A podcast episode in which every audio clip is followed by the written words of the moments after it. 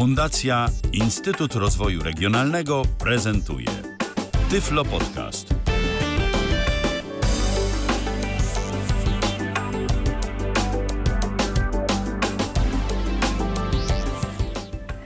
Dobry wieczór Państwu. Aleksandra Bochusz.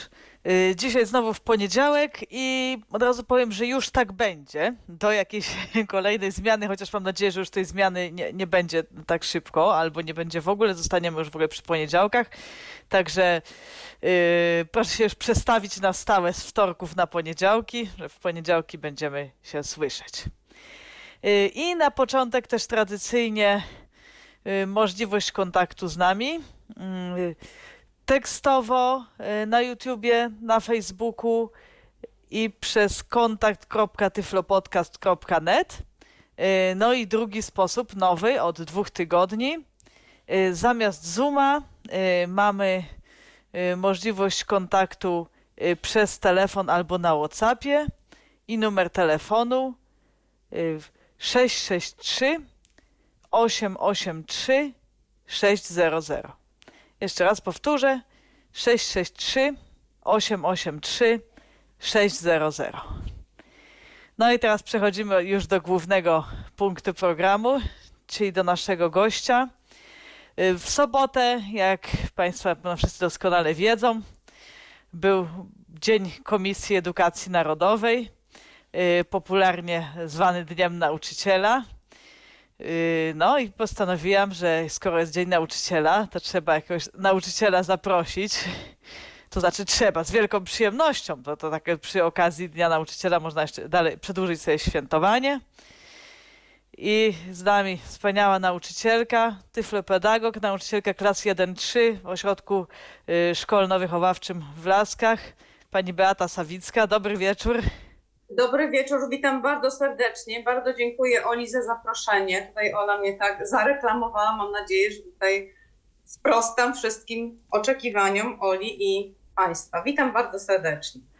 To ja się bardzo cieszę, dziękuję Ci za przyjęcie zaproszenia. Wspaniale, że jesteś z nami. Jeszcze raz wszystkiego dobrego na sobotnie święto. Cierpliwości to Ci nie życzę, bo Ty masz, myślę, ale tak, ale życzę Ci e, dużo wspaniałych uczniów i pociechy z byłych uczniów i obecnych i mnóstwa sił. Wszystkiego dobrego. Bardzo, bardzo dziękuję. Tak, to będzie taka e, reklama. Jeszcze powiem, jedna e, z Twoich byłych uczennic powiedziała kiedyś, ja zawsze lubiłam panią Beatę, bo ona była taka spokojna i tak się nie denerwowała. Także to e, naprawdę że jest super reklama i myślę, że tak było naprawdę, skoro uczniowie sami tak mówią, wcale nie przy Tobie i nie proszeni nawet o to, żeby to mówić. ba- bardzo mi miło, bardzo mi miło. To tradycyjnie, jak e, z większością moich, moich gości, zaczniemy od początku, czyli e, od, e, od jajka, czyli od tego, skąd się wzięło. Czy to było takie, skąd się wzięło nauczanie? Czy to było takie powołanie nauczycielskie? Czy tak wyszło po prostu? No i skąd nauczanie w ogóle i skąd też pomysł na pracę w Laskach? I kiedy to było? Skąd pomysł na nauczanie? No myślę, że to było takie, no chyba powołanie mogę powiedzieć, bo już od dziecka z moją siostrą bawiłyśmy się w nauczycielki, bawiłyśmy się w szkołę i to tak we mnie cały czas było. Jak byłam w liceum, byłam w klasie humanistycznej, potem poszłam na studia pedagogiczne, ale wtedy jeszcze nie myślałam o pracy w Laskach, w ogóle nie wiedziałam o ośrodku w Laskach.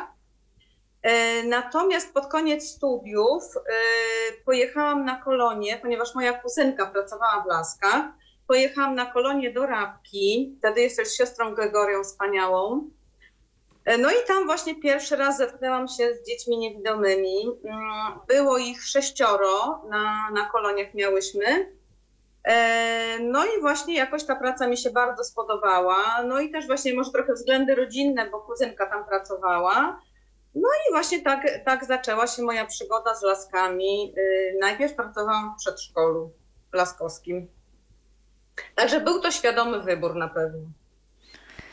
O, no to wspaniale, że to nie było takim dziełem przypadku, tylko, e, tylko jednak e, taki był wybór. E, I jak pracowało się z dziećmi w przedszkolu? Czy to było, Bo pewnie praktyki na studiach miałaś to z dziećmi Praktyki to widzącymi. miałam w, szko- w szkołach masowych, więc tutaj No ja właśnie. dopiero kończyłam tyflopedagogikę w trakcie pracy w Laskach. Więc tutaj jak przyszłam po studiach, to e, wtedy jeszcze e, no, nie wymagano e, studiów tyflopedagogicznych, tylko w trakcie tutaj mojej pracy kończyłam podyplomowe studia tyflopedagogiczne, natomiast właśnie tutaj wraz z latami mojej pracy też nabywałam takiej praktyki, co jest chyba też naj, bardzo ważne, tak? bo wiedza teoretyczna też, ale właśnie praktyka tutaj w pracy y, y, z dziećmi. A czy wcześniej, przed, y, przed przyjściem do lasek, y, przed pracą, ale też przed tymi koloniami, y, miałaś w ogóle jakiś kontakt z osobami niewidomymi? Czy to był Nie, pierwszy kontakt? nie, I, a pierwszy jeżeli pierwszy, to co cię może najbardziej zaskoczyło, zdziwiło? Y, Co mnie bar- najbardziej zaskoczyło, znaczy generalnie to były bardzo miłe takie dzieci, natomiast to, co dla mnie było takie trudne, to był jeden chłopiec, który miał proteski i ponieważ ja byłam osobą nową, to on sobie upodobał mnie, żebym ja chodziła na zmianę tych protezek z nim razem do pani pielęgniarki. Więc to było dla mnie takie, no, jak on, wyjmowanie tych protezek, to było takie bardzo, yy, no, trudne doświadczenie, tak? Ale, no, ale potem się do tego przyzwyczaiłam, że ja sama też potrafiłam to, to, to, to zrobić. Ale to było takie bardzo mocne doświadczenie, może tak powiem. Tak, bo to jest, no to jest chyba dla wszystkich taki, taki szok, właśnie zwłaszcza dla, dla osób widzących, wszystkich Tak, no, Tak, niewidomych, tak, którzy, tak, tak, tak, którzy tak. mają oprotezowane gałki oczne. To tak, ktoś kiedyś opowiadał jakąś taką historię, że w pociągu chyba konduktor nie chciał wierzyć, że on nie widzi, coś ta osoba właśnie wtedy wzięła i to Tak, no też, też coś takiego słyszałam. Tak, tak, Także- tak. Tak, w moich rocznikach był z kolei taki chłopak, który miał świetną orientację przestrzenną, a nie widział całkiem e, i w ogóle też miał właśnie oprotezowane gałki oczne i kiedyś ktoś to naprawdę myślał, że on jest osobą słabowidzącą, ktoś to jakoś go tam słabo znał chyba z innej grupy, mówi do niego Mariusz rzuć to okiem, on mówi poczekaj tylko wyjmę, no to No, takie, tak, tak, tak, tak, tak, tak. takie były historie. Także to było takie moje pierwsze doświadczenie. No właśnie wtedy uczyłam się też właśnie jak, jak osoby niewidome, jak im przybliżać ten świat, prawda, że dotykowo muszą wszystko oglądać, że właściwie to jest taka e, też y, praca indywidualna. To daje takie najlepsze efekty w pracy z osobami niewidomymi. Y, I w przedszkolu czym się zajmowałaś? Byłaś wychowawczynią W grupy? przedszkolu tak? byłam wychowawczynią, tak, byłam wychowawczynią. Były trzy grupy wtedy, grupy sześcio-siedmiu osobowe i właśnie po południu chodziliśmy tam zazwyczaj po obiedzie, były to y, spacery, zawsze przebywanie na świeżym powietrzu, czyli na placu zabaw, spacery, właśnie też oglądanie tutaj tego najbliższego otoczenia, y, y, oczywiście y, jakieś y, przyrody w poszczególnych porach roku, no takie właśnie zajęcia. Potem toaleta wieczorna, czyli nauka czynności samoobsługowych już od tych właśnie najwcześniejszych lat, żeby potem dzieci no, mogły być samodzielne. To były moje takie trzy lata w przedszkolu pracowałam. I później od razu z przedszkola do szkoły? Czy jeszcze Później, było nie, nie, później z przedszkola było tak, że grupa, e, w której pracowałam, e, chłopcy przechodzili do internatu i akurat się okazało, że w pierwszej grupie nie ma, brakuje wychowawczyni. I ja razem z nimi właśnie przeszłam do internatu. No i tak moja zaczę, zaczęła się kilkuletnia przygoda pra, pracy w internacie, właśnie też z tymi chłopcami, którzy byli w przedszkolu. No i tam też wiadomo, w internacie, no to też odrabianie lekcji, nauka czynności samoobsługowych, wycieczki. Mm, No i też bardzo mile wspominam pracę w internecie. O, chłopcy na pewno byli zachwyceni, że ulubiona pani idzie z nimi z przedszkola do internatu dalej, bo to Tak, zawsze tak, jest tak, tak, rozpacz, jak się odchodzi z tego przedszkola i tą panią się zostawia, to... tak. Jeszcze, jeszcze kilka lat, tam chyba 3 czy 4 lata by, by, byłam właśnie w tej pierwszej grupie z chłopcami. No właśnie w internacie. To fajnie też, że była taka szansa, bo mm, często właśnie ja pamiętam mm, jako w, w, w moich czasach, jak byłam wychowanką lasek, to taką e, rzeczą, na którą się chyba narzekało tak jakoś tam tak najbardziej, to było to, że są te zmiany wychowawców. Znaczy czasami jak był jakiś wychowawca mniej lubiany, to niby się cieszyliśmy, ale z drugiej strony zawsze mówiliśmy, że, że to jest kiepskie, że ten wychowawca tak nie mógł... Mm, no powiedzmy, dorastać z nami i mam t- towarzyszyć tym, tylko co rok czy co dwa była zmiana wychowawcy i to, a to jak się tak dłużej pobędzie z jedną ekipą, to może to jest lepiej, bo to troszkę jest taka namiastka wtedy domu rodzinnego, No prawda? tak, Że tak, bo poznaje się lepiej, y, lepiej tych wychowanków i można no, jakoś nawiązać z nimi bliższy kontakt, a też przez to jakby no, buduje się autorytet i wtedy też no, różne wymagania, które się stawia są mniej takie uciążliwe niż osobie, która no, jest jakoś tam mniej znana. Przynajmniej ja mam takie doświadczenia w swojej pracy pedagogicznej. Tak, ale chyba rzeczywiście tak jest, bo ja pamiętam, że tych nowych wychowawców zawsze się jakoś, tak powiem, mniej słuchało niż tych już takich, Mhm. którzy byli, byli ileś czasu z nami. Yy, Chociaż, chociaż to też zależało, zależało no, od konkretnej osoby, ale, ale faktycznie. No poza tym no, no, to jest też tak troszkę właśnie wtedy jak w domu rodzinnym. Przecież ja zawsze też mówię, że no, jeżeli są jakieś powiedzmy no, takie w miarę no, normalne układy w domu, w takim sensie bez, bez jakichś tam trudności rodzinnych, to są zwykle się ma jednych rodziców, tak? Że jedni rodzice Mhm. cały czas tego dziecko i tego młodego człowieka wychowują i nie ma takiej, takich zmian ciągłych. No i właśnie wtedy jest ten autorytet i to do, dojrzewanie jakoś razem. Także zupełnie No tak, inaczej. zwłaszcza, że wtedy jak ja pracowałam, czyli dwadzieścia kilka lat temu, to nie było tak, że uczniowie wyjeżdżali na każdą sobotę i niedzielę do domu, prawda? Tylko, bo teraz w większości tak jest, prawda? Tylko no byli y, dwa, trzy tygodnie y, albo cztery nawet y, w internacie. Także no, ten taki bliższy kontakt z kimś był, był dla nich bardzo ważny.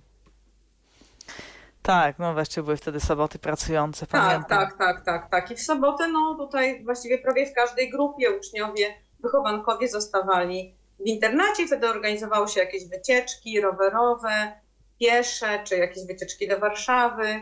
No była taka przestrzeń właśnie do takiego y, fajnego spędzania czasu wolnego. Tak, no, czyli właśnie tak jak w rodzinie, tak? Właśnie jakieś No tak, wycieczki tak, i tak, inne, tak, tak, inne tak, aktywności.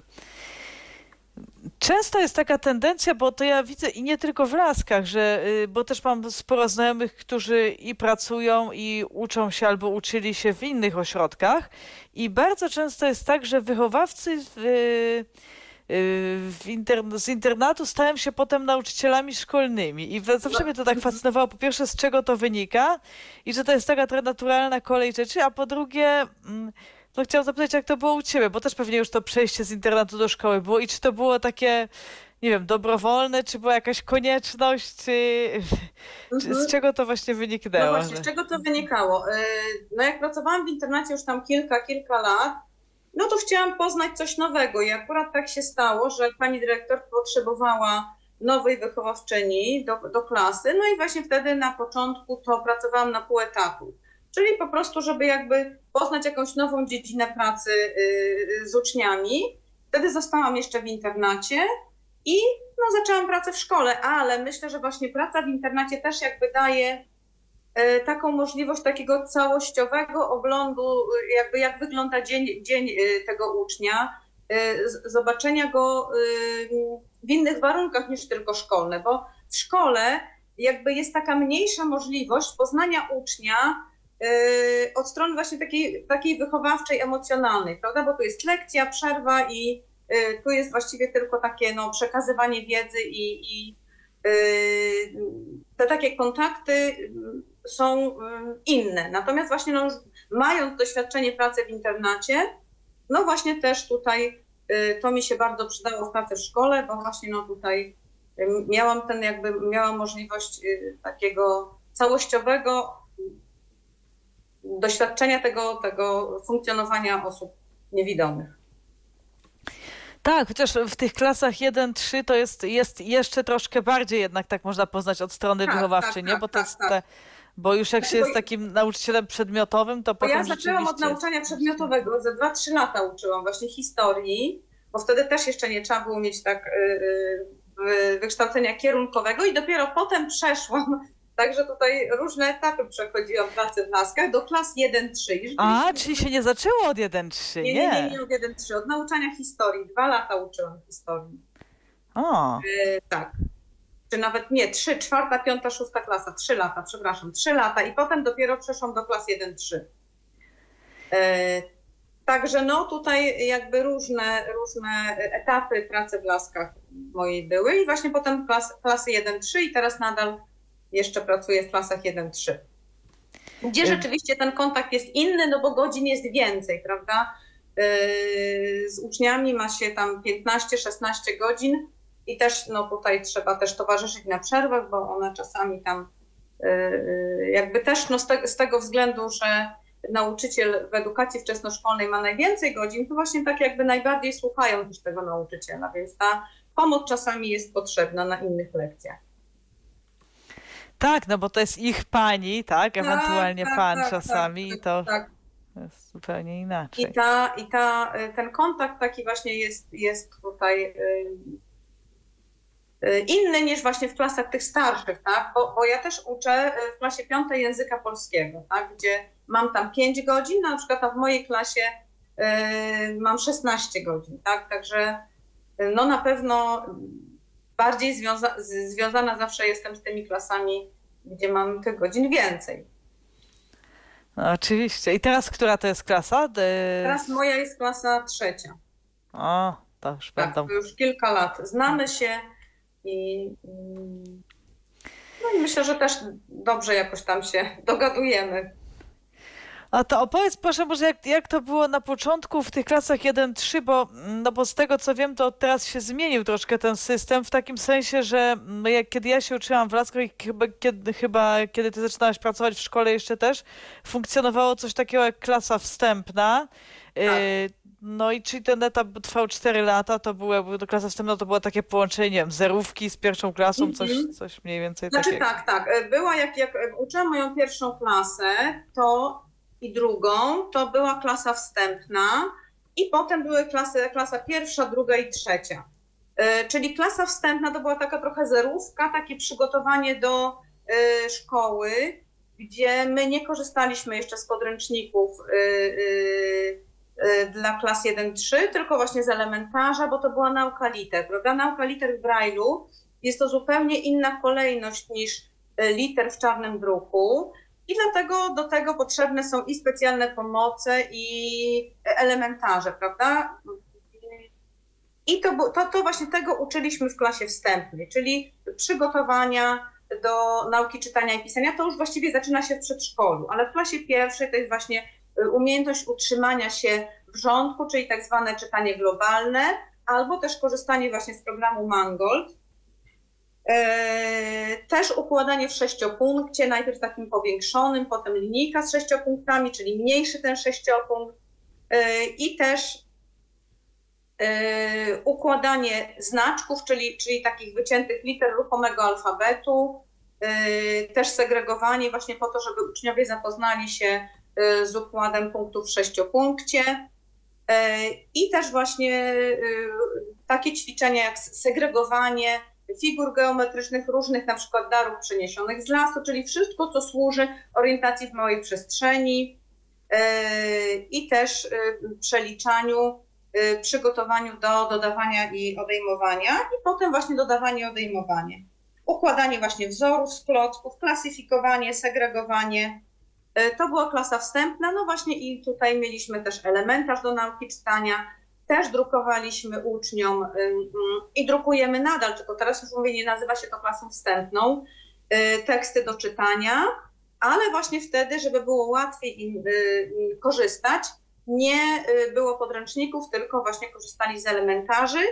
I na początku tej klasy wstępnej były to takie małe segregatory, do których wkładało się kartki, nazywaliśmy to też małymi elementarzami.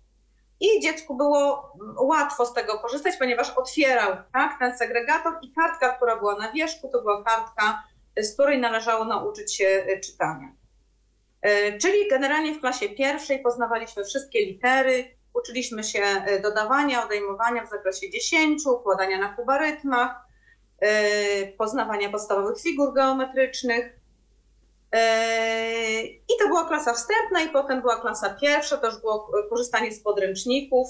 Pamiętam, były to podręczniki Moja Szkoła. No, ale w pewnym momencie, nie pamiętam, który to był rok, e, no, stwierdzono, że już klasa, nie ma klasy wstępnej. Natomiast my teraz nadal korzystamy z tego, żeby dzieci y, przygotować jakby do nauki zgodnie z ich możliwościami i potrzebami. I generalnie jest możliwość, żeby ta edukacja wczesnoszkolna, tak jak wtedy też trwała 4 lata, bo była klasa wstępna, pierwsza, druga i trzecia, tak teraz jest klasa pierwsza, a gdzie też uczniowie, podobnie jak w klasie wstępnej, zaczynają właśnie od takich ćwiczeń przygotowujących do nauki Braille'a. Wtedy też nauczyciel jakby orientuje się, na jakim etapie są dzieci, mm, czy już są gotowe do poznawania liter, czy jeszcze ten etap przygotowania trwa na przykład przez wrzesień.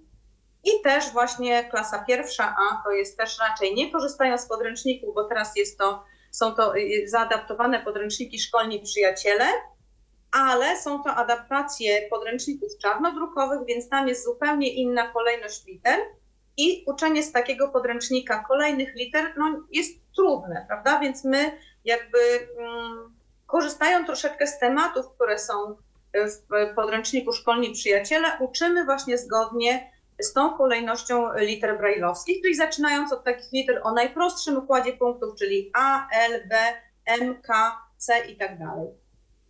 E, no i właśnie wtedy w klasie pierwszej mamy możliwość wydłużenia etapu, etapu edukacyjnego. Tak? Czyli de facto ta klasa pierwsza zazwyczaj trwa dwa lata. Oczywiście nie jest to e, nasze założenie, że każdy uczeń będzie e, w edukacji wczesnoszkolnej 4 lata, prawda? Niektórzy, jeżeli szybko uczą się liter, to wtedy z tej pierwszej klasy idą do drugiej. Natomiast Y, no generalnie też y, mają wydłużony etap w klasie pierwszej, czyli jakby powtarzają klasę pierwszą, ale jeżeli są już drugi rok, to wtedy korzystają właśnie z tych podręczników szkolni przyjaciele, y, ponieważ już znają litery, umieją sobie znaleźć stronę, numer ćwiczenia i właśnie mogą zacząć naukę z podręcznikiem.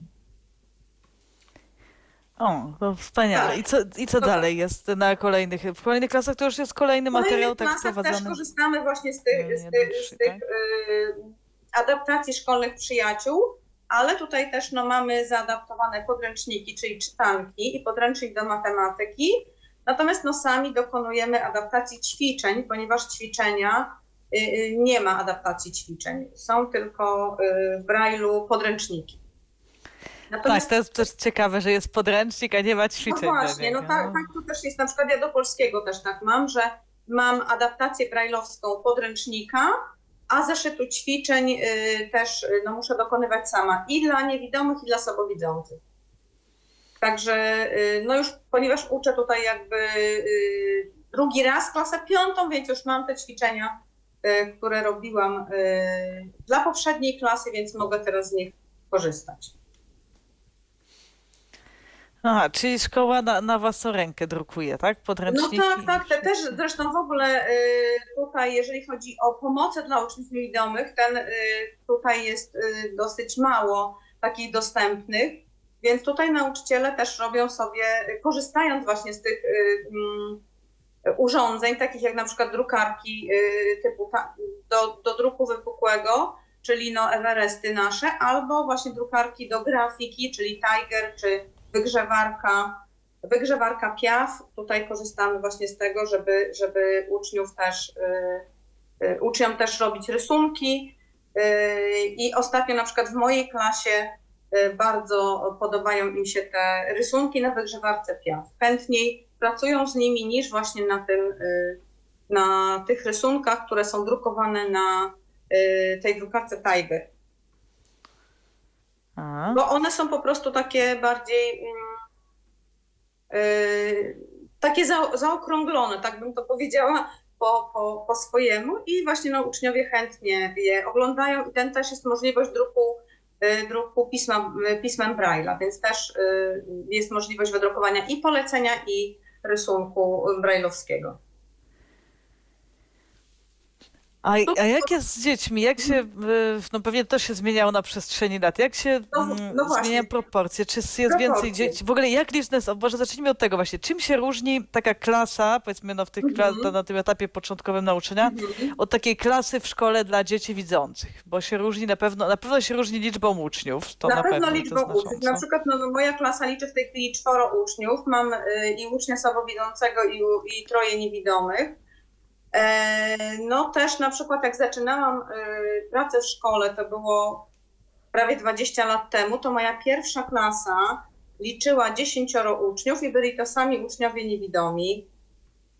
E, także no, na przestrzeni tych lat tak to się zmieniło, że były klasy 10-osobowe i można było uczyć bez na przykład żadnej pomocy, tak? Natomiast teraz mamy klasy 4-5 osobowe i czasami nawet też do takiej klasy potrzebna jest jakaś pomoc, prawda? Bo tutaj są i różne techniki pracy, i różne tempo pracy, i różne też możliwości, gdzie trzeba właśnie jakoś dokonywać takich y, dostosowań, prawda, tego, tego materiału, który, który jest. Także no mówię, moja pierwsza klasa to była, było dziesięcioro uczniów i też no razem chodziliśmy na wycieczki po terenie ośrodka. Y, ja sama z nimi chodziłam, tak, no ale oni też mieli taką większą motywację i do samodzielności, i do pracy. Teraz właśnie też jest to jakby, ale myślę, że to jest znak naszych czasów, prawda, że nie tylko e, uczniowie niewidomi czy słabowidzący, ale generalnie no, dzieci mają taką mniejszą motywację do samodzielności, do pracy, no i trzeba jakby włożyć więcej pracy, żeby uzyskać no, jakieś efekty swojej pracy niż, niż jeszcze przedtem, tak? Oni mieli taką Y, chęć poznawania, chęć y, no, jakby przekraczania też własnych ograniczeń. Y, natomiast teraz no właśnie tu jakby trzeba włożyć wtedy właśnie więcej pracy w to, żeby opanować tak dużą grupę, tak? Natomiast teraz właśnie w to, żeby ich zmotywować, żeby, żeby pracowali na lekcji. I jak jest, y, jakie są proporcje, jeżeli chodzi o dzieci? Jest więcej niewidomych, czy więcej słabowidzących i czy dużo jest dzieci z y, innymi dysfunkcjami jeszcze? No, się... no mamy, mamy, y, teraz myślę, że tak w naszej szkole, to nie wiem, chyba jedna trzecia to są uczniowie słabowidzący. Natomiast no, właściwie w każdej klasie i w 1-3 i w klasach 4-8 są uczniowie właśnie, które mają jeszcze inne niepełnosprawności, czyli uczniowie z niepełnosprawnościami sprzężonymi. No i wtedy taka praca, właśnie mówię, no wymaga też takiego większego zaangażowania od nauczyciela, bo przygotowania innych pomocy, na przykład dla tych, dla różnych uczniów, no a też właśnie tak czasami takiej y, pomocy na lekcji, żeby móc no, pracować ze wszystkimi uczniami. Tak to się po prostu zmieniło teraz. Y, a czym się różni program nauczania, czy niczym? Czy po, poza tym, że mają dodatkowe te zajęcia z Braille'a, to czy to się niczym nie różni? To znaczy, jeżeli chodzi o, o no przedtem na przykład jeszcze jak miałam to moją pierwszą klasę, to jeszcze uczyliśmy pisania na tabliczkach. Natomiast teraz y, no, my realizujemy program szkoły y, ogólnodostępnej, prawda? Więc natomiast dzieci niewidome, widzące pracują wolniej niż uczniowie widzący, prawda? Więc no tutaj już jakby y, nie mamy czasu na to, żeby uczyć ich pisania na tabliczce. Zresztą nie mamy też na to przestrzeni, bo też właśnie mamy dzieci słabowidzące.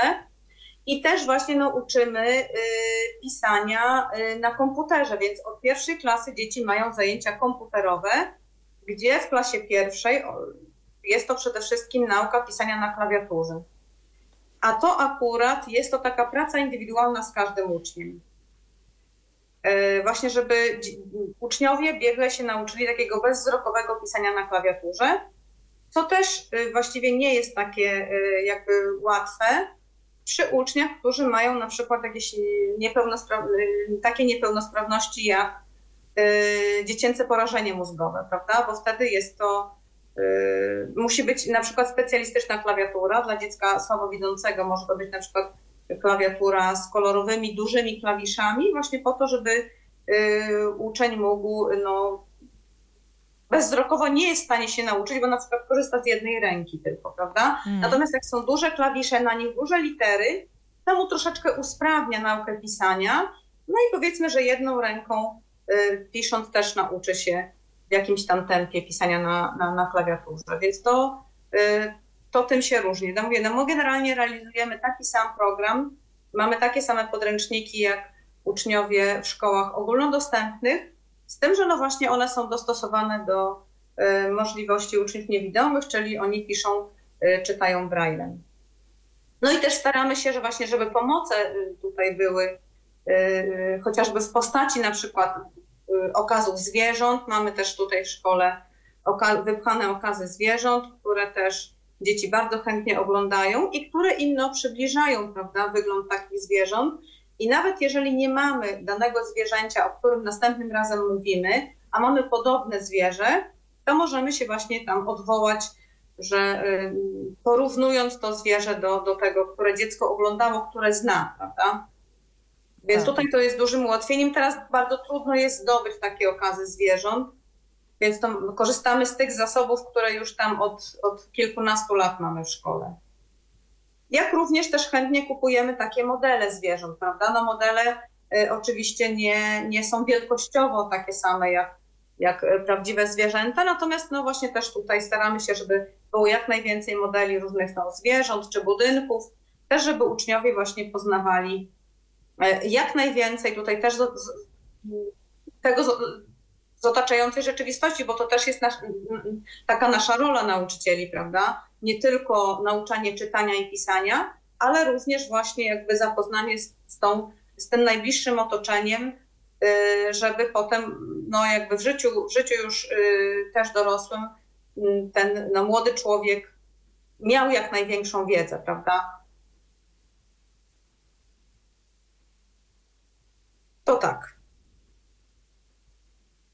Y, Też jeszcze, mm, no, co jest ważne, na przykład jeżeli chodzi o y, edukację matematyczną, no to też właśnie tutaj modele figur też, też posiadamy i drewniane, i, y, mm, i plastikowe, no one też właśnie służą też właśnie po to, żeby uczniowie lepiej radzili sobie i na lekcjach matematyki, i na lekcjach przyrody, geografii. Od klasy pierwszej mamy naukę rysunku. Yy, Mamy też opracowany elementarz do rysunku, gdzie właśnie uczniowie tutaj pod okiem nauczyciela rysunku. Na tym rysunku też yy, zazwyczaj są dwie osoby, czyli nauczyciel, nauczyciel rysunku i nauczyciel yy, klasy, ponieważ nam tutaj nauczanie rysunku jest to też taka mm, zazwyczaj praca indywidualna, prawda? Bo trzeba uczniowi najpierw pokazać ten model y, czy, czy rzecz, którą, którą będziemy rysować, i potem dopiero y, tę rzecz y, uczeń zapoznaje się z wyglądem tej rzeczy na rysunku, prawda? Ponieważ jeżeli pokażemy tylko rysunek najpierw, no to właśnie tutaj może być takie niewłaściwe wyobrażenie danego przedmiotu czy, czy, czy, czy jakiejś rzeczy. Tak, to ja wiem po sobie, że mi te rysunki same to nigdy totalnie nic nie mówiły. No właśnie, tak, Właśnie tak. Więc, więc żeby uczniowie mogli odczytywać rysunki, to muszą się tego uczyć, prawda, już od klasy pierwszej, tak? I tutaj yy, dlatego ta, ta nauka rysunku jest, jest właśnie bardzo ważna i potem im też no, pomaga w matematyce, prawda, bo potem geometria no, jest to coś, yy, co nie jest łatwe, prawda, dla uczniów niewidomych. No oni sami też o tym mówią, prawda?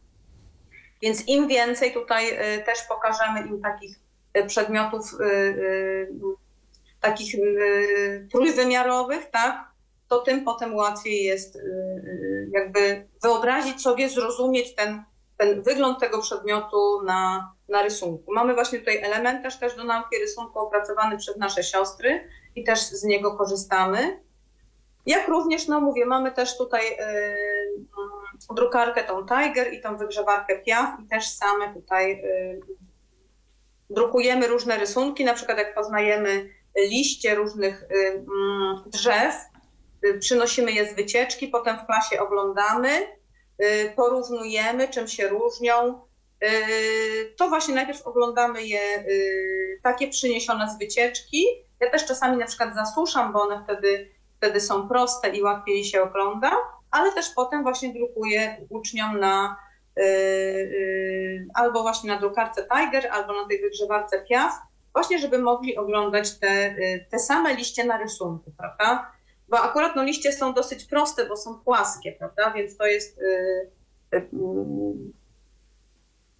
to jest jeszcze stosunkowo łatwe rysunki, natomiast właśnie no, jeżeli tutaj na przykład zaczynamy rysunek y, pudełka, jak wygląda, to najpierw oglądamy to pudełko, że ono ma kilka ścian i te ściany są y, różne. Zaczynamy od tej, od tej największej ściany, bo potem na przykład jak jest rysunek budynku, prawda, to jest tylko też jedna ściana, prawda, z oknami, drzwiami.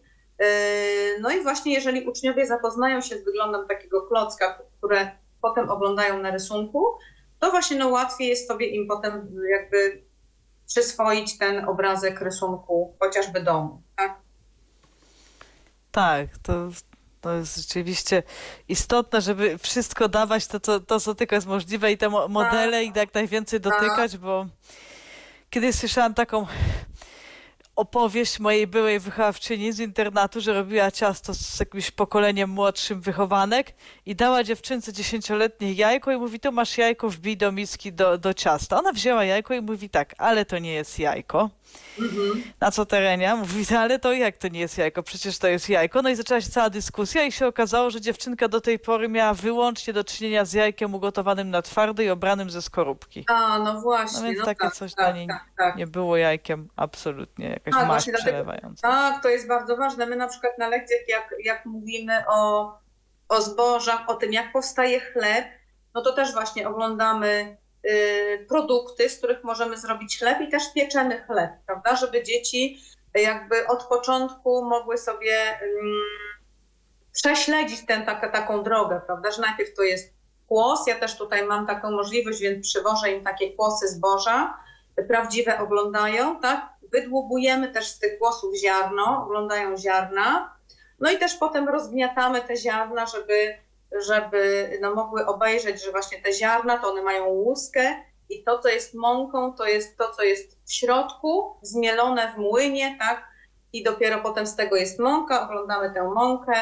No i też robimy, robimy chleb, czyli wsypują do miski, oglądają też kilogram mąki, bo to też ważne jest, żeby no, wiedziały, mm, jak wygląda kilogram mąki, czy, czy y, kostka masła, prawda, czy, bo tak jak mówisz, Olu, czasami właśnie tutaj y, dostają do ręki tylko, tylko na przykład no, coś wyjęte z opakowania, prawda, i potem no, jakby nie mają świadomości, skąd, skąd bierze się to, to od początku, prawda, więc my robimy takie doświadczenia też właśnie z mleka robimy ser, tak, żeby tutaj dzieci miały takie doświadczenia właśnie, że no właśnie, że ser robi się z mleka, prawda, że to nie jest Tak. takie, takie yy, zdanie teoretyczne, tylko też właśnie tutaj bardzo, waż, bardzo ważne jest doświadczanie i takie pokazywanie. No właśnie, jeżeli chodzi o przyrodę, to laski akurat też są w tej dobrej sytuacji, że leżą w puszczy kampinoskiej, prawda, i dookoła otaczają nas różne drzewa, różne krzewy, tak? Las mamy, yy, więc tutaj chodzimy, oglądamy drzewa, liście, kwiaty. Zawsze przed internatem rosną właśnie i kwiaty wiosenne, i kwiaty jesienne. Mamy też sad, tam drzewa są dosyć nisko, więc chodzimy, oglądamy drzewa, yy, jabłka przynosimy yy, zerwane z drzew albo zebrane spod drzew Także właśnie, żeby dzieci miały jak najwięcej y, takich wyobrażeń dotyczących właśnie tego najbliższego otoczenia. Ogródek przy szkole jest jeszcze, czy już nie? Y, no ogródek był, ale teraz, teraz mamy y, ogródek w postaci, tam są na przykład zioła, które, które dzieci y, też chodzą, oglądają, zrywają i też krzewy y, owocowe, na przykład borówka amerykańska, mamy jagoda kamczacka, porzeczki, agrest, to akurat też jest ważne, bo to są takie dosyć rzadkie krzewy, na przykład agres i porzeczki, prawda? Więc akurat tutaj dzieci mają możliwość y, oglądania tych owoców właśnie tutaj przy, przy szkole.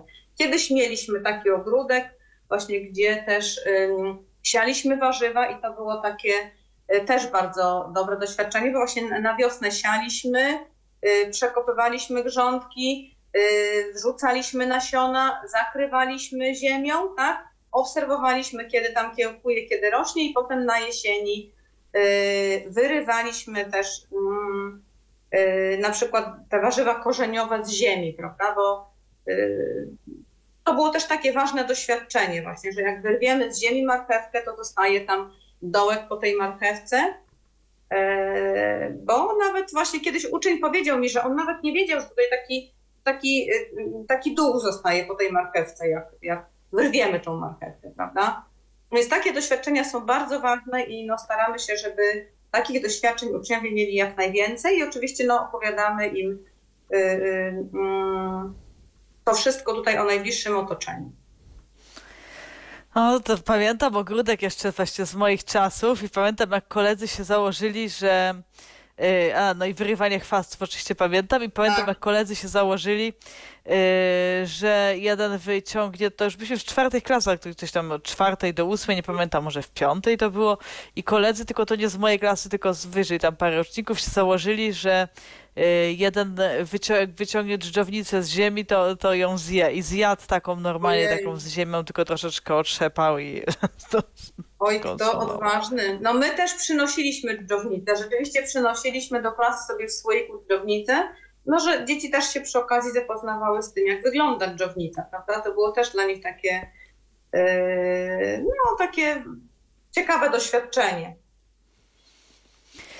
Czy jeszcze poza Braillem i poza tą nauką właśnie rysunków, poza pokazywaniem modeli takich przyrodniczych, yy, no poza pieczeniem chleba, które jest powiedzmy no troszkę Mhm. może takim przygotowaniem do czynności dnia, czy jakieś inne specjalistyczne zajęcia y, szkoła oferuje, czy to wszystko inne już jest jako zajęcia pozalekcyjne? Bo ja na przykład E- pamiętam, że my mieliśmy jeszcze orientację przestrzenną taką grupową. Chyba mieliśmy to Nie, teraz, teraz nie ma. Teraz orientacja przestrzenna jest indywidualna i ona jest właśnie po południu yy, w godzinach pracy internatu. Orientacja przestrzenna, rehabilitacja wzroku, czyli takie zajęcia dla dzieci słabowidzących, Yy, bo na przykład też mamy takich uczniów, którzy yy, uczą się dwóch technik, prawda? Dosyć yy, mają, mają słabo widzą do bliży, prawda? Więc ich techni- techniką taką podstawową trudno byłoby, żeby to był, żeby to był czarny druk,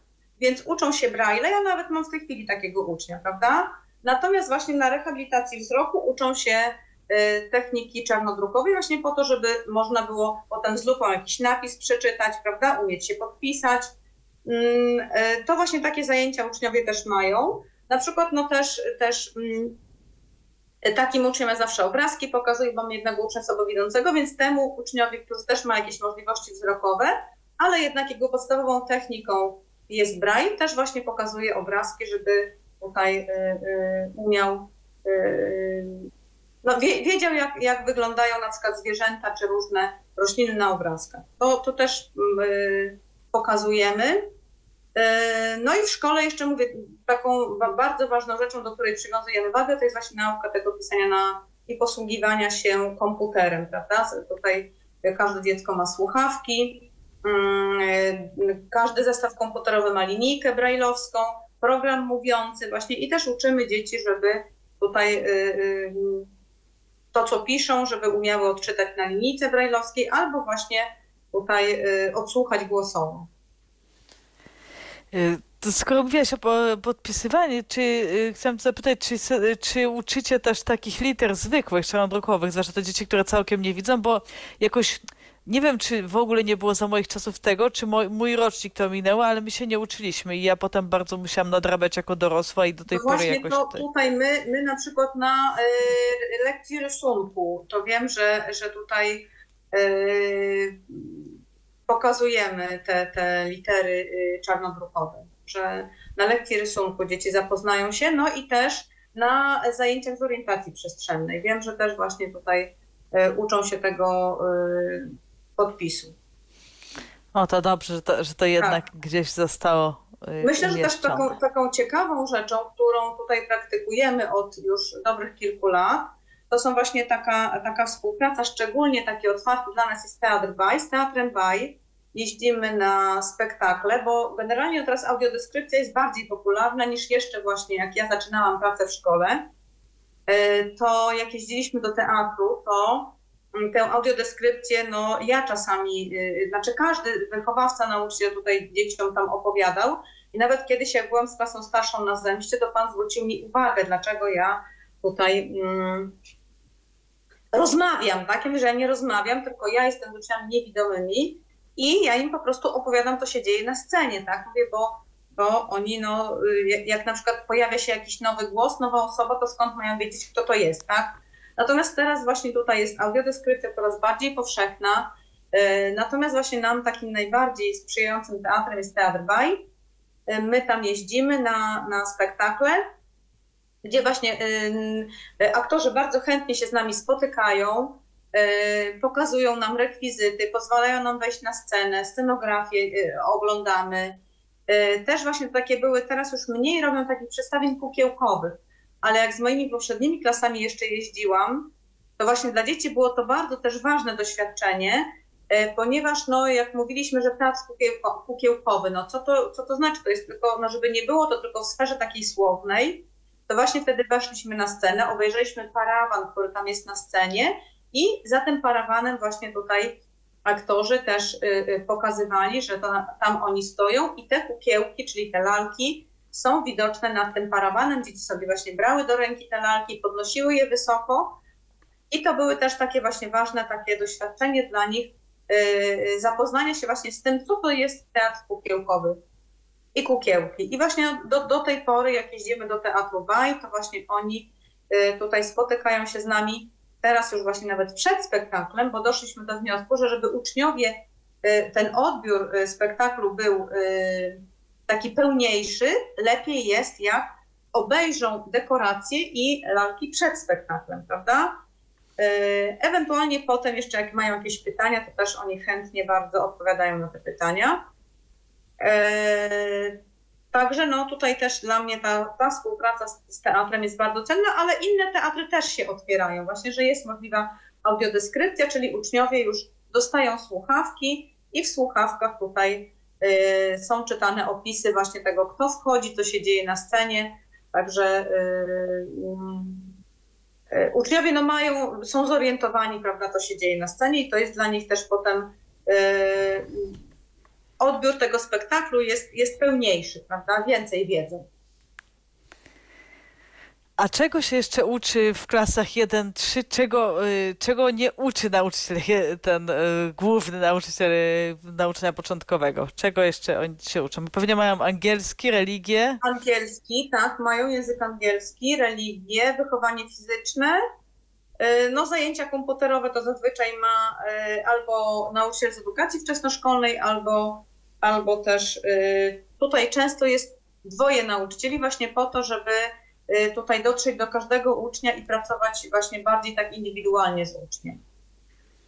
Y, no to tak, mają religię, angielski, zajęcia plastyczne, techniczne i muzyczne.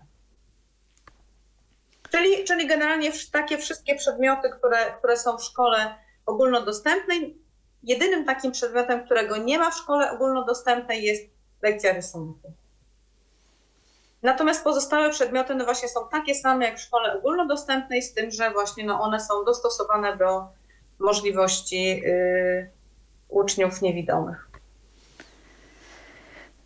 A czy y, chciałem, żebyśmy teraz trochę będzie kij w mrowisko może dla niektórych, ale, ale chciałabym, żebyśmy powiedziały troszeczkę, może bez jakichś takich ocen radykalnych, ale mm, bo coraz częściej się mówi, że w ogóle no, ośrodki szkolno-wychowawcze są niepotrzebne, że, y, że może teraz już nie mam takie możliwości, żeby iść do szkół ogólnodostępnych, do integracji.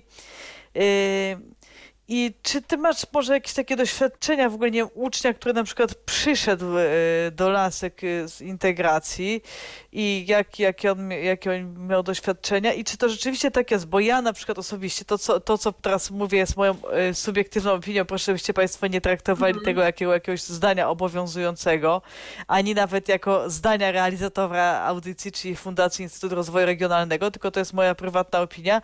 Ja uważam, że przynajmniej właśnie te klasy 1-3 warto skończyć w ośrodku po to, żeby mieć bazę, tak? żeby mhm. mieć od czego wyjść. E, no tak jak mówię, mm, jeżeli chodzi o edukację włączającą, to na pewno nauczycielom w klasach 1-3 nie jest tak łatwo, jak jest uczeń niewidomy, ponieważ tak jak mówię, kolejność wprowadzania liter jest zupełnie inna, prawda? Więc tutaj trzeba y, też no, do tego się trochę dostosować, prawda? Żeby uczeń y, no, opanował pismo Braille'a, prawda? Więc no, mamy różne doświadczenia. No mówię, jeżeli chodzi o edukację włączającą, no jest to pewnie możliwe, ale wymaga takiej właśnie dużej, dużej pracy ze strony, ze strony nauczyciela i tyflopedagoga, który też towarzyszy uczniowi w szkole. E, no ja mam też kontakt właśnie z e, uczniami ze szkół masowych, którzy przyjeżdżają na turnusy y, wakacyjne nasze. No jest tu, jest tu różnie, no zależy to właśnie, tak jak mówię, od zaangażowania nauczyciela, od wiedzy nauczyciela, od też możliwości sprzętowych szko szkoły, czy szkoła ma drukarkę i ma możliwość drukowania materiałów w Braille'u, czy nie. Także no to, to na pewno wymaga, to, to, to dla mnie jest no jako pewnik takiej, takiej y, dużej pracy nauczycieli właśnie, żeby dostosować do tego ucznia niewidomego wszystko to, co się dzieje na lekcji, zwłaszcza, że tempo pracy uczniów widzących jest zawsze oczywiście szybsze niż ucznia niewidomego, prawda? On nie nadąży robić tego wszystkiego, co robią uczniowie widzący. Więc to właśnie czasami, to takie moje doświadczenie właśnie po spotkaniach z, z uczniami i z rodzicami, że to jest takie trochę frustrujące, no i że czasami no, też nie są dostosowane materiały, ale to mówię, to niekoniecznie wynika też ze złej woli nauczycieli, ale właśnie no mówię, czy, czy z braku y, takich sprzętów do, do przygotowania materiałów dla uczniów niewidomych, y, no, no tak, więc to, to rzeczywiście Natomiast rodzic, rodzicom zależy na tym teraz, kiedyś też było inaczej, teraz podejście jest inne, żeby dziecko było no, bliżej domu, prawda? To jest jakby takie y, decydujące o tym czasami właśnie, że rodzice posyłają dziecko do y, szkoły ogólnodostępnej, a nie do, y, do ośrodka, tak? Bo generalnie dziecko dostaje orzeczenie o potrzebie kształcenia specjalnego, no i tam właśnie rodzice wybierają jakby formę tego kształcenia, prawda? Czyli czy kształcenie w ośrodku, czy, czy yy, kształcenie w, szkole, w szkole ogólnodostępnej. Także no to mówię, to zależy od wielu czynników, ale no generalnie rzecz biorąc rzeczywiście uczniowie, którzy nie są w ośrodkach, no na przykład trochę wolniej czytają, tak, bo mają mniejszy dostęp, prawda, do podręczników czy do książek w Braille, tak, bo my oprócz tego, że mamy podręczniki, to też mamy bibliotekę, y, do której mogą uczniowie iść, wy, wybrać sobie książkę i czytać, tak? Mamy też drukarki brajlowskie, że możemy te książki, które jeszcze nie są zaadaptowane tutaj w Braille'u, też możemy im y, tutaj dokonać adaptacji i wydrukować, żeby oni czytali właśnie takie książki, które teraz czytają ich widzący rówieśnicy, prawda? E, natomiast no właśnie w szkołach masowych no nie, nie, nie zawsze są takie możliwości, prawda? Więc to y, to po prostu zależy, tak? Tak, czyli jak zwykle wszystko zależy właśnie od jakichś czynników zewnętrznych. Tak, od, y, różnych czynników, tak, prawda? Tak, bardzo tak, różnych. Nie, tak, tak. Niekoniecznie od, od nauczyciela. A, a czy jeszcze jakieś, yy, mogłeś powiedzieć o jakichś pomocach, które, bo no, z tego co słyszę, to dużo rzeczywiście wy jako nauczyciele sami przygotowujecie. Mhm, I czy jakieś tak, jeszcze tak, tak. ciekawe takie może y, rozwiązania, które No właśnie mówię, no to jest, służy nam do tego ta druka, te, te drukarki, ale też na przykład no jak dla tych, ym, dla tej klasy pierwszej szczególnie, jak na przykład mamy tam o figury geometryczne, czy, czy jeszcze na przykład zapoznawanie z różnymi fakturami, no to robimy tak y, sami te pomocy, na przykład no wycinając mamy, ale teraz też właśnie już jakby coraz łatwiej jest, bo są na przykład takie duże dziurkacze, które wycinają różne kształty, czyli koło, trójkąt, kwadrat, naklejamy właśnie, żeby to było atrakcyjne, y, figury w różnych fakturach, kształtach, y, też właśnie, żeby tutaj ćwiczyć tą percepcję dotykową dzieci, żeby one mm, y, zapoznawały się właśnie z różnymi fakturami, y, no żeby właśnie łatwiej potem im było y, czytać, pisać. Ja na przykład też, jak mówiliśmy o dom, w którym miesz mie- mieszkamy, tak? Co to znaczy blok mieszkalny, prawda? Dla osób niewidomych trudne jest poznawanie przedmiotów, które są jakby, których nie można objąć dotykiem, a taki jest, takim przedmiotem jest na przykład blok mieszkalny, prawda? Więc zrobiłam im po prostu model bloku, tak? Taki model sześcian, tak? Gdzie, gdzie tutaj y, nakleiłam im okna, drzwi, no i wtedy też to, to omawialiśmy, y, mm, jak, y, jak wygląda taki blok mieszkalny, prawda? Czyli dom jednorodzinny, też czym się różni, mamy akurat taki model i, i, i też, y, no właśnie mówię, to jest ważne, żeby wszystko, o czym mówimy, jeżeli mamy taką możliwość, to właśnie no, pokazywać jakieś modele y, i, i zapoznawać uczniami właśnie z wyglądem różnych rzeczy, przedmiotów i, i mm, no żeby potem właśnie ich jakby wyobrażenie o różnych, y, o różnych y, rzeczach było, było y, prawdziwe, prawda? Na przykład samolot, tak, mówimy, że ma skrzydła, ale też właśnie ważne jest to, żeby powiedzieć, bo i ptaki mają skrzydła, i ptaki jak lecą, to machają skrzydłami, prawda? Natomiast samolot, i to jest też taka ważna informacja, jak pokazuje uczniom model samolotu, no to właśnie tutaj mówię, że ptaki machają skrzydłami, no ale samolot nie, prawda? Bo, no bo yy, chociaż też ma skrzydła, prawda? Tak. Bo on inaczej się, się yy, yy, porusza, tak? Czy na przykład, no tutaj y, też, jeżeli chodzi o pomoce, to tutaj możemy jakby y, adaptować różne pomocy, które są dostępne dla uczniów y, widzących, prawda? Szczególnie na przykład do matematyki, czyli, czyli mm, figury geometryczne takie, no, które można, jak to mówimy, ubrajlowić, czyli na przykład nakleić, prawda? Takie wypukłe, żeby, żeby uczniowie mogli je oglądać. No generalnie mówię, jest to, jest to tutaj takie wyzwanie dla nauczyciela, zapewnienie uczniom właśnie takich pomocy też ciekawych, atrakcyjnych, na przykład jak uczymy się mm, e, Braille'a, to też uczniowie bardzo lubią yy, na przykład rozsypanki, prawda, wyrazowe, rozsypanki zdaniowe, czyli na przykład yy, składanie wyrazów z sylab, to do tego też no, mamy taką specjalną zrobioną, my nazywamy to linijkę, bo czasami te pomocy nawet trudno jest jakby tak nazwać, bo yy, yy, one nie, nie mają jakby swojego yy, odzwierciedlenia w takich pomocach dla uczniów widzących, prawda? Więc to jest taka deseczka drewniana y, z takimi mm, wypustkami, prawda? Wyłożona na przykład y, aksamitem, prawda? I tam nazywamy to linijką i na tym na przykład układam różne y, y, sylaby i z tych sylab dzieci mają układać wyrazy, prawda? Czyli na początku kładzie pierwszą sylabę karteczka, właśnie z, z wycięta karteczka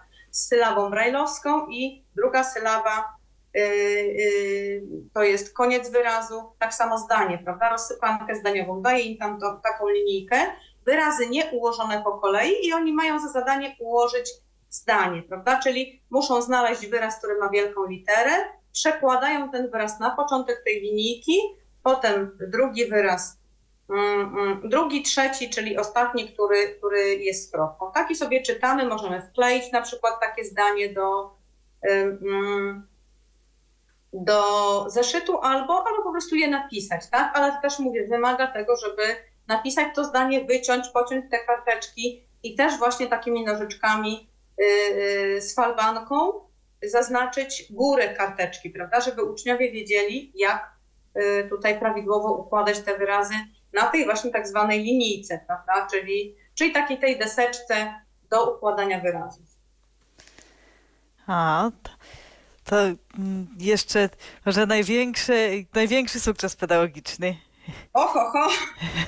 Coś, co, że, no nie wiem, może jakiś był taki, no nie chcę powiedzieć beznadziejny przypadek, ale no oczywiście bez, bez imienia, ale że komuś było z czymś tak trudno i nagle potem się znaczy, okazało, znaczy, no, że jest ja, super. Ja generalnie właśnie mam, mam takie jakby doświadczenie w mojej pracy, że bardzo ważne jest takie motywowanie uczniów i pokazywanie im, że to, co, na, to, co wydaje im się trudne, tak, że jeżeli będą, nie wiem, wkładać pracę, że czasami to jest małymi krokami można do czegoś dojść, ale no jeżeli wkładamy jakąś pracę, to ona na pewno yy, yy, no, będzie taki, miała taki yy, swoje przełożenie w postaci tego, że, że no, ty się nauczysz tego, prawda? Na przykład miałam takiego chłopca, który właśnie mówił, że tutaj nie, to jest trudne, ja w ogóle się tego nie nauczę. No, ja mówię, no słuchaj, no ale do szkoły przychodzimy po to, żeby się uczyć. Jeżeli wszystko byś umiał, to właściwie nie miałoby sensu twoje przychodzenie do szkoły, tak? No i właśnie potem, jak już tutaj y, przełamałam tę jego taką właśnie, no, mm, niechęć do pokonywania trudności, to okazało się, że on mi nawet przypomniał potem w drugiej klasie, czy pani pamięta, jak ja byłem w tej pierwszej klasie, to ja mówiłam, że ja się niczego nie nauczę, bo, bo, to jest trudne. Ja mówię, no właśnie, widzisz, jak tutaj systematycznie pracowałeś, tak, to teraz dla ciebie to nie jest takie trudne i no, każda trudność też yy, no, jest po to, żeby ją pokonać, prawda, a nie skupiać się na niej. No. To, yy, to tak staram się wpajać moim uczniom. A jakaś najzabawniejsza sytuacja? No wiem, że tam przez prawie 20 lat to trudno może jedną taką wybrać, ale może coś było Najzabawniejsza sytuacja. To jakoś teraz. Hmm, nie. Trudno mi jakoś tak wybrać jakąś sytuację. Nie. nie A czy jest taka potrzeba też mm, pracy takiej indywidualnej z uczniami? To, to znaczy chodzi no mi o tak, to jeden... właśnie, właśnie dużo, tak, tak. My mamy tutaj właśnie uczniowie, którzy przychodzą i mają, mają e, trudności w nauce Braille'a, mają zajęcia indywidualne, albo jak na przykład właśnie przychodzą y, do e, starszych klas i właśnie albo tracą wzrok i jest konieczność uczenia się Braille'a, no to mają zajęcia indywidualne, no bo na takich zajęciach na, jakby najszybciej mogą nauczyć się Braille'a, prawda? Więc y, mają takie zajęcia w szkole. I, no i Albo potem już na, nawet uczniowie, którzy y, na przykład też mieliśmy taką uczennicę, która była w siódmej klasie, no to ona już nie uczyła się Braille'a, tylko, bo jeszcze miała jakieś tam możliwości wzrokowe, tylko właśnie uczyła się pracy na, na y, komputerze, na, na laptopie, prawda, żeby potem w szkole średniej też, y, też właśnie z takiej formy pracy korzystać. Y, no, no teraz technika daje takie możliwości, prawda? Tak, właśnie tak. praca to jest starsze klasy uczą się pisania na tych, w tych notownikach braille'owskich, prawda? Braille sensach i, i A czy w młodszych klasach y, zawsze za- y, jeszcze są maszyny i tabliczki brajlowskie, czy już znaczy, też... y, tabliczek niestety już teraz nie mamy, bo tak jak mówię, tabliczki już teraz na tabliczki po prostu nie mamy czasu. Mamy No tyle tak. materiałów, że już na tabliczki nie mamy czasu, ale niektórzy właśnie starsi uczniowie y, to y, dla nich te tabliczki były takie przydatne, prawda, do takiego robienia takich notatek y, krótkich, tak, bo to jest y, też taka pomoc, którą można mieć. One były też takie kilkurzędowe, tak, że można było krótką taką notatkę, czy nawet jakieś tam dwa, trzy wyrazy zapisać, prawda? Więc Tak, no teraz te notatniki brajlowskie zas- zastępują trochę, chociaż A, no y, tak, wagowo są cięższe na pewno od No tak, tabliczek. tak, tak, tak, tak. Że tabliczka jest, jest, jest lekka i mm, można ją gdzieś tam zawsze przenieść. Ale no właśnie teraz myślę, że, że już teraz byłoby jako, jakoś trudno uczyć tych y, uczniów pracy na tabliczce, bo jednak ta, no, wa- ważne właśnie jest też uczenie ich na, na y, y, pracy na komputerze, żeby potem mogli sobie właśnie w ten w tych klasach starszych poradzić. No i potem korzystać z komputera no, w takim życiu dorosłym, prawda? Bo to akurat mówię, wymaga też takiej, takiej no, dużej pracy, żeby nauczyć się takiego yy, biegłego, bezwzrokowego pisania na komputerze. A właśnie jeżeli chodzi o to, to właśnie tutaj yy, uczniowie z, z tych szkół mm, masowych, którzy uczą się, no właśnie to chyba w tym mają na, największe takie zaległości, prawda? W takiej pracy z komputerem. Że tam no jednak to, to wymaga takiej specjalistycznej y, umiejętności i no takiej pracy indywidualnej. To y, tutaj właśnie tak jak my, my pracujemy na komputerze, na klawiaturze, to zawsze zaczynamy od tego trzeciego rzędu, od tych liter zaznaczonych FJ i najpierw piszemy te litery, wyrazy złożone z tych liter, czyli tutaj tylko z, z samogłoską A. No i potem dopiero przechodzimy właśnie do tych kolejnych liter. Ale to mówię, to wszystko wymaga mm, takiego, takiej pracy indywidualnej. I, I właśnie w tym tutaj mówię, jak się spotykamy na, z uczniami na turnusach, czy właśnie tutaj z uczniami, którzy przychodzą do nas ze szkół masowych, to właśnie w tych tutaj, w tej dziedzinie mają takie y, spore zaległości. To teraz znowu może będzie kij w mrowisko, chociaż może nie, ale chciałam też tylko, żeby chociaż, chociaż powiedziała jedno zdanie, to też bez jakichś właśnie danych takich o konkretnych osobach może, ale bo często się słyszy od nauczycieli, że najgorsza w sumie w pracy nauczyciela to są nie uczniowie, nie jakieś tam nawet sprawdziany, czy ten czas, który trzeba poświęcić na, na, na przygotowywanie materiałów gdzieś tam dodatkowo, tylko że najgorsza to jest współpraca z rodzicami. Czy ty masz takie doświadczenia, że rzeczywiście z rodzicami jest tak trudno i czy, że oni rzeczywiście tak stają okoniem, że tak powiem, przeciwko temu, czego się chce nauczyć ich dzieci, czy raczej jednak są współpracujący? Nie, myślę, że, że są rodzice, te, teraz właśnie rodzice, ponieważ tutaj ym, jak tylko zaczynałam pracę, to mi się wydawało, że rodzice właśnie byli tak jakoś y, y, mniej zaangażowani w uczenie tych dzieci. Natomiast myślę, że teraz dzięki temu, że jest na przykład wczesna interwencja, prawda, i, i rodzice już od y, najmłodszych lat mają możliwość takiego przyglądania się pracy z dzieckiem swoim, prawda, to, to też właśnie chętnie tutaj podejmują taką pracę. Oczywiście nie wszyscy, tak? No ale generalnie ja jakoś nie miałam chyba nigdy takich ym, trudnych ym, kontaktów i doświadczeń z rodzicami, że oni właśnie raczej, raczej chętnie byli do tego, żeby, żeby y, tutaj dowiadywać się, słuchać. y, No właśnie, jak, jak też pomóc temu dziecku, jak z nim pracować, tak? No bo oczywiście ta praca z dzieckiem to nie może skończyć się tylko, prawda, w szkole. Tutaj te umiejętności wszystkie, które, które zwłaszcza dotyczące takiej samoobsługi, prawda, które uczeń nabywa y, w szkole, w, w ośrodku, w internacie, muszą też być kontynuowane w domu, prawda, żeby potem to usamodzielnienie jakby y, no, się dokonywało, prawda. Tak, no inaczej nie będzie efektu. Ja często Tak, słyszę tak, właśnie od, tak, gdzieś tak. od wychowawców, że, yy, że znaczy tych młodszych grup, że dziecko na przykład wyjeżdża na wakacje i po wakacjach jest dramat, bo ono wszystko zapomniało, to co, że nie, nie wiem, nagle przy, przyjeżdża do internatu i się okazuje, że nie wiem, nie je samo, albo nie ubiera się samo, albo no coś w tym stylu. Tak. No tak, bo łatwiejsze na pewno jest jakby zrobienie y, za dziecko, tak? Natomiast no, wydaje mi się, że, że ta świadomość chyba jest teraz taka większa niż, niż jeszcze była. y, y, Tak, i na pewno też ułatwia ta bliskość, też, że to, co, to, Tak, co mówiliśmy, że rodzice tak, tak, często tak, też tak. właśnie nawet się przeprowadzają, żeby mieszkać bliżej Tak, ośrodka, też, żeby... też się przeprowadzają, żeby Tak. właśnie tutaj dziecko jednak korzystało z ośrodka, ale żeby jednak nie było, y, nie było oderwane od domu, prawda? Tylko, żeby było, żeby było y, blisko. Więc albo dojeżdża codziennie, albo na przykład no też jest, jest od poniedziałku do piątku, prawda? Czyli, czyli no, na każdy weekend jedzie do domu. Takich też mamy uczniów i to nawet uczniów, którzy daleko mieszkają, prawda? Gdzie kiedyś, no mówię, oni tam dwa, trzy, cztery tygodnie nawet byli, yy, byli w ośrodku po prostu.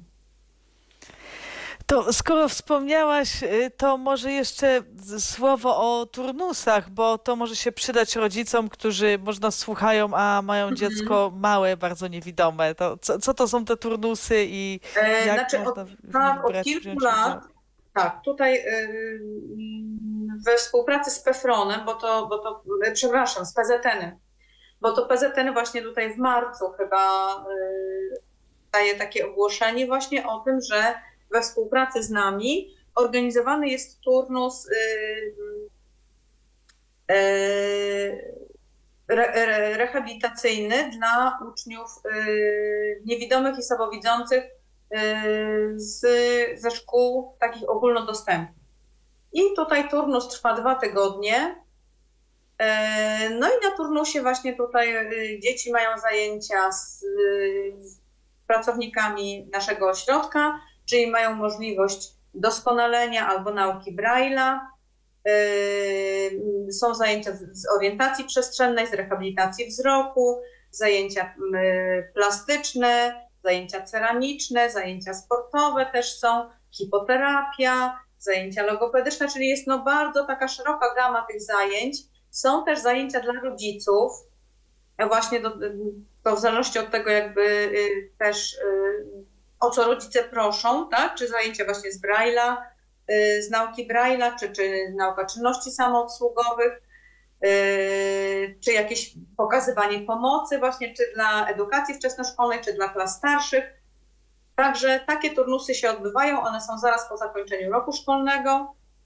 E, I tutaj, no mówię, mamy możliwość też właśnie jakiejś konsultacji z rodzicami, nie tylko pracy z dzieckiem na turnusie przez dwa tygodnie, ale też właśnie konsultacji z rodzicami. Rodzicom też dajemy jakieś wskazówki e, do tego, jak e, pracować z dzieckiem, bo niestety no, często oni też jakby muszą brać udział e, w tym nauczaniu dziecka w szkole ogólnodostępnej. A mówię, to wynika no, albo z jakichś no, braków kadrowych w szkole, albo no, z jakichś tam innych jeszcze czynników, ale właśnie niektórzy rodzice są bardzo zaangażowani w to, żeby tutaj pomagać też w nauce swojemu dziecku. Także tutaj mają możliwość uzyskania takiej pomocy. Także y, to właśnie trzeba śledzić takie ogłoszenia y, na stronie PZN-u, które pojawiają się no, chyba w marcu, tak, o, o turnusie, który odbywa się w Lasku.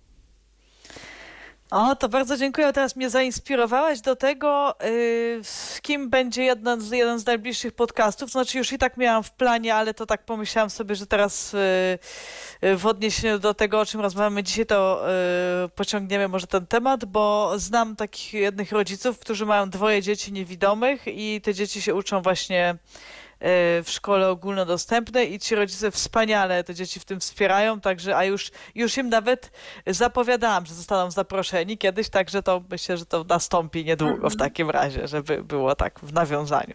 Ale też jeżeli chodzi o pomoc, y, to tutaj też jeżeli rodzice są zainteresowani i chcą, to mogą tutaj zwrócić się o tutaj albo bezpośrednio do naszej szkoły, albo do pani dyrektor ośrodka i my też no, pomagamy rodzicom y, w ciągu roku szkolnego też, prawda? Czy, czy tutaj jakieś materiały udostępniamy, czy, czy, czy y, też podpowiadamy odnośnie dostępności podręczników. Y, także no, jeżeli rodzice mają taką potrzebę, to zapraszamy do kontaktu. Bo był jeszcze ten projekt do niedawna, prawda? To Centrum Edukacji Włączającej, tak? Centrum, y, tak, y, wspierające edukację włączającą, tak, tak, tak, tak. Ale on tutaj no, nie, nie był, ministerstwo tak pomyślało, że nie był dedykowany tylko osobom y, niewidomym i słabowidzącym, ale właśnie tutaj szkołom z pobliża lasek. Aha. Aha, czyli... Także to, to, to, to tak było. Natomiast oczywiście, jeżeli mówię, zgłaszali się rodzice czy, czy nauczyciele z, spoza tych szkół, to jak najbardziej też wsparcie uzyskiwali. Y, na turnusach jeszcze tylko powiedz, jaki jest jakiś limit wiekowy jest do 18 roku życia, czy... To znaczy do, w tamtym roku chyba mieliśmy do 15 roku życia. Aha. I no od... Y, ta rozpiętość wiekowa im jest też y, większa, bo tym jest trudniej potem jakieś takie no, wspólne zajęcia zorganizować, prawda? Bo to na turnusie są nie tylko zajęcia indywidualne, ale też zajęcia grupowe, prawda? A jeszcze w tym roku mieliśmy zajęcia z tustów. To też były takie zajęcia cieszące się dużą popularnością, więc tutaj też zajęcia grupowe są też bardzo ważne właśnie na, na turnusie, bo, bo dzięki temu też no, y, y, te dzieci też mogą y, nawiązać kontakt też z osobami, które mają podobne problemy jak one, prawda? To też dla nich jest ważne, prawda?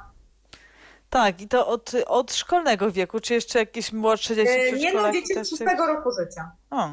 Od szóstego roku tak, życia. Czyli końcówka gdzieś tam tak. przedszkola i tak, tak zerówka. Tak, tak, Zresztą to jest, to jest tam opisane na pewno y, w, tych, w tej ofercie, którą, którą właśnie tutaj udostępnia na swojej stronie Polski Związek Niewidomych. O, to bardzo dziękuję. To jest, powiedz jeszcze, najstarsi uczniowie twoi są na, na studiach, po najstarsi studiach? Najstarsi moi uczniowie tak, to chyba już yy, tak, kończą studia. Kończą studia, a wychowankowie z internatu no to już, y, no to są dorośli ludzie. Już nawet po, po studiach, tak. Natomiast moi uczniowie ze szkoły, najstarsi to już właśnie kończą studia. O, to duma jest, prawda? Tak, w edukacji wczesnoszkolnej, tak, tak, tak. Ci, których uczą w edukacji wczesnoszkolnej, to już kończą studia, natomiast właśnie z, z internatu to, to no już pracują i, i już są po studiach fajnie tak popatrzeć, nie? Jak wy i tacy mali, a teraz tak, są tacy tak, dorośli. Tak, teraz, teraz tutaj... Y, odwiedzają no czasami? Zresztą dwaj są nawet tutaj w Laskach, także... O, no to... Tak, tak. Jeden przychodzi zresztą do nas tutaj do szkoły. No, to można rzeczywiście obserwować. Się, uczy się, jest, jest organistą, uczy się też tutaj, y, zdobywa jakieś, jakieś chyba studia podyplomowe y, dotyczące właśnie nauczania muzyki. No i właśnie tutaj ma, przychodzi na muzykę do naszej szkoły. Także. No to rzeczywiście tak miło obserwować. Tak, tak miło, tak, tak. Także sobie radzą, że, że, że znajdują pracę, to jest na pewno zawsze bardzo miło. Czy jeszcze jakieś zdanie podsumowania dla, dla rodziców, dla uczniów, dla nauczycieli innych?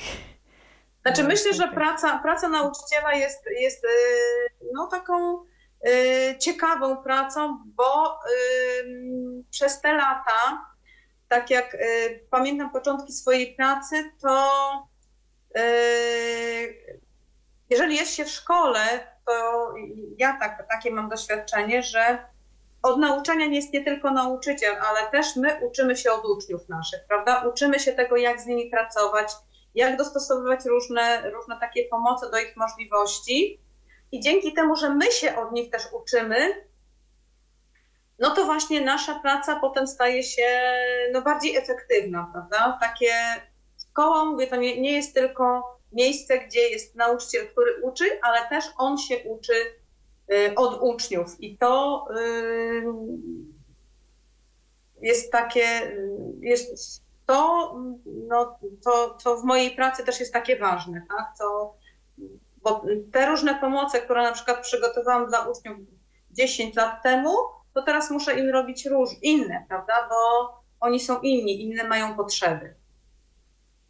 Ale też mówię, no uczę się od, od nich, prawda? Jakiegoś podejścia właściwego, no żeby właśnie z, z, z nimi porozumieć. I właśnie tutaj też taka, taka satys, taką satysfakcję mam, jeżeli uczeń, który przychodzi do, do, do klasy, yy, no jest no, w cudzysłowie trudny z jakiegoś powodu, ma trudne zachowania i potem uda mi się nawiązać z nim kontakt, prawda, i dotrzeć do niego, no to właśnie to, tak cieszę się z tego powodu i ale no właśnie na, na pewno nie dokona się to bez takiego wsłuchania się w jego potrzeby i, i uczenia się od niego, prawda? Co ja muszę w sobie zmienić też i w nim, żebyśmy mogli się jakoś spotkać, tak? I to mówi nauczycielka z powołania tak bardzo fajnie, że to wybrzmiało, bo ja czasem patrząc na niektórych nauczycieli, czy, czy swoich, czy z jakimiś, którymi miałam do czynienia w życiu, to miałam wrażenie, że oni absolutnie nie słuchają uczniów, do tego chcą, żeby uczniowie słuchali ich.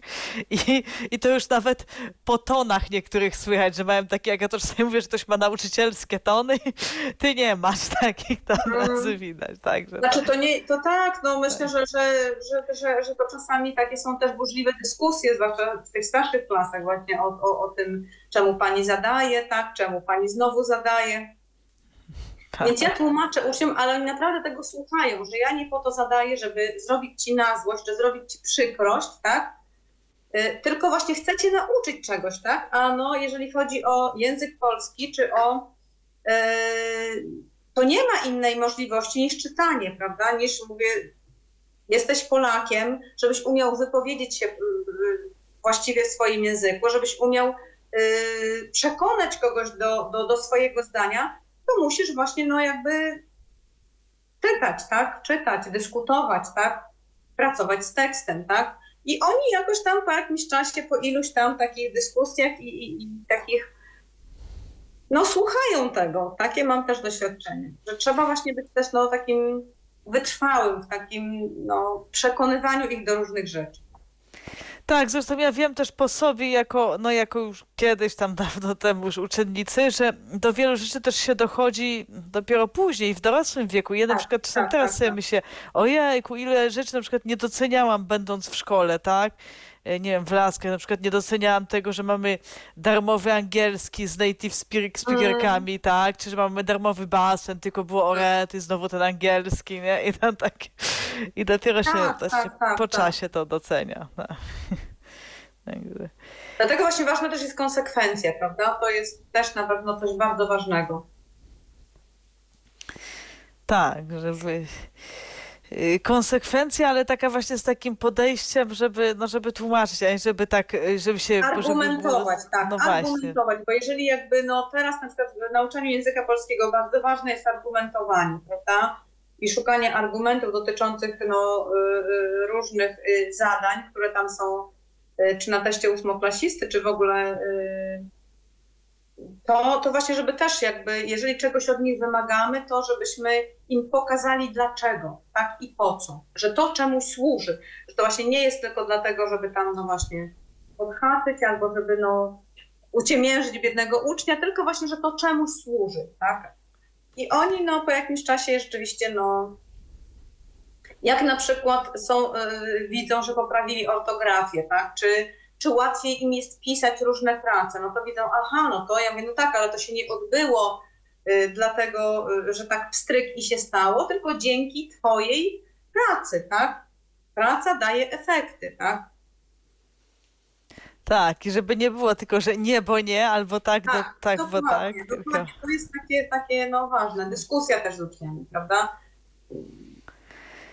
Tak, i żeby traktować ich jako, jako partnerów. Jako wszystko, partnerów, podmiotowo, prawda? Wymagać, stawiać, stawiać granice, być konsekwentnym, ale też, żeby ich słuchać, tak? Nawet jeżeli no, y, są, mówiąc kolokwialnie, niegrzeczni, czy jakoś tam nieprzyjemni, to czasami między tymi wierszami można coś wyczytać, prawda? Więc to jest, to jest ważne słuchanie, prawda? Tak jak mówię, no ja wiem, że nie tylko ja nauczam, ale ja też się od nich uczę, tak? I, Tak, i, to wtedy łatwiej, tak. To w takim razie dużo, dużo sukcesów życzę i w uczeniu się, i w nauczaniu, i w pracy, i dużo zadowolenia już z dorosłych uczniów też. I bardzo dziękuję jeszcze raz za rozmowę. Y, Moim i Państwa gościem była pani Beata Sawicka, nauczycielka klas 1-3 w Ośrodku Szkolno-Wychowawczym dla Dzieci Niewidomych w Laskach, tyflopedagog. Dziękuję bardzo. Ja też bardzo dziękuję za zaproszenie i za, za rozmowę i do, może do usłyszenia. I zapraszam Tak, do kontaktu, jeżeli mają Państwo jakieś taką potrzebę skonsultowania się, to zapraszam właśnie do kontaktu z naszą szkołą albo tutaj y, y, z, z biurem szkolnym właśnie w celu uzyskania jakiejś y, pomocy, jeżeli, jeżeli ktoś z Państwa jej potrzebuje. Dziękuję bardzo. Bardzo dziękuję. Y, oczywiście realizator Michał Dziwisz i Aleksandra Bochusz. Dziękuję bardzo. Kłaniamy się i do usłyszenia za tydzień. Był to Tyflo Podcast. Pierwszy polski podcast dla niewidomych i słabowidzących. Program współfinansowany ze środków Państwowego Funduszu Rehabilitacji Osób Niepełnosprawnych.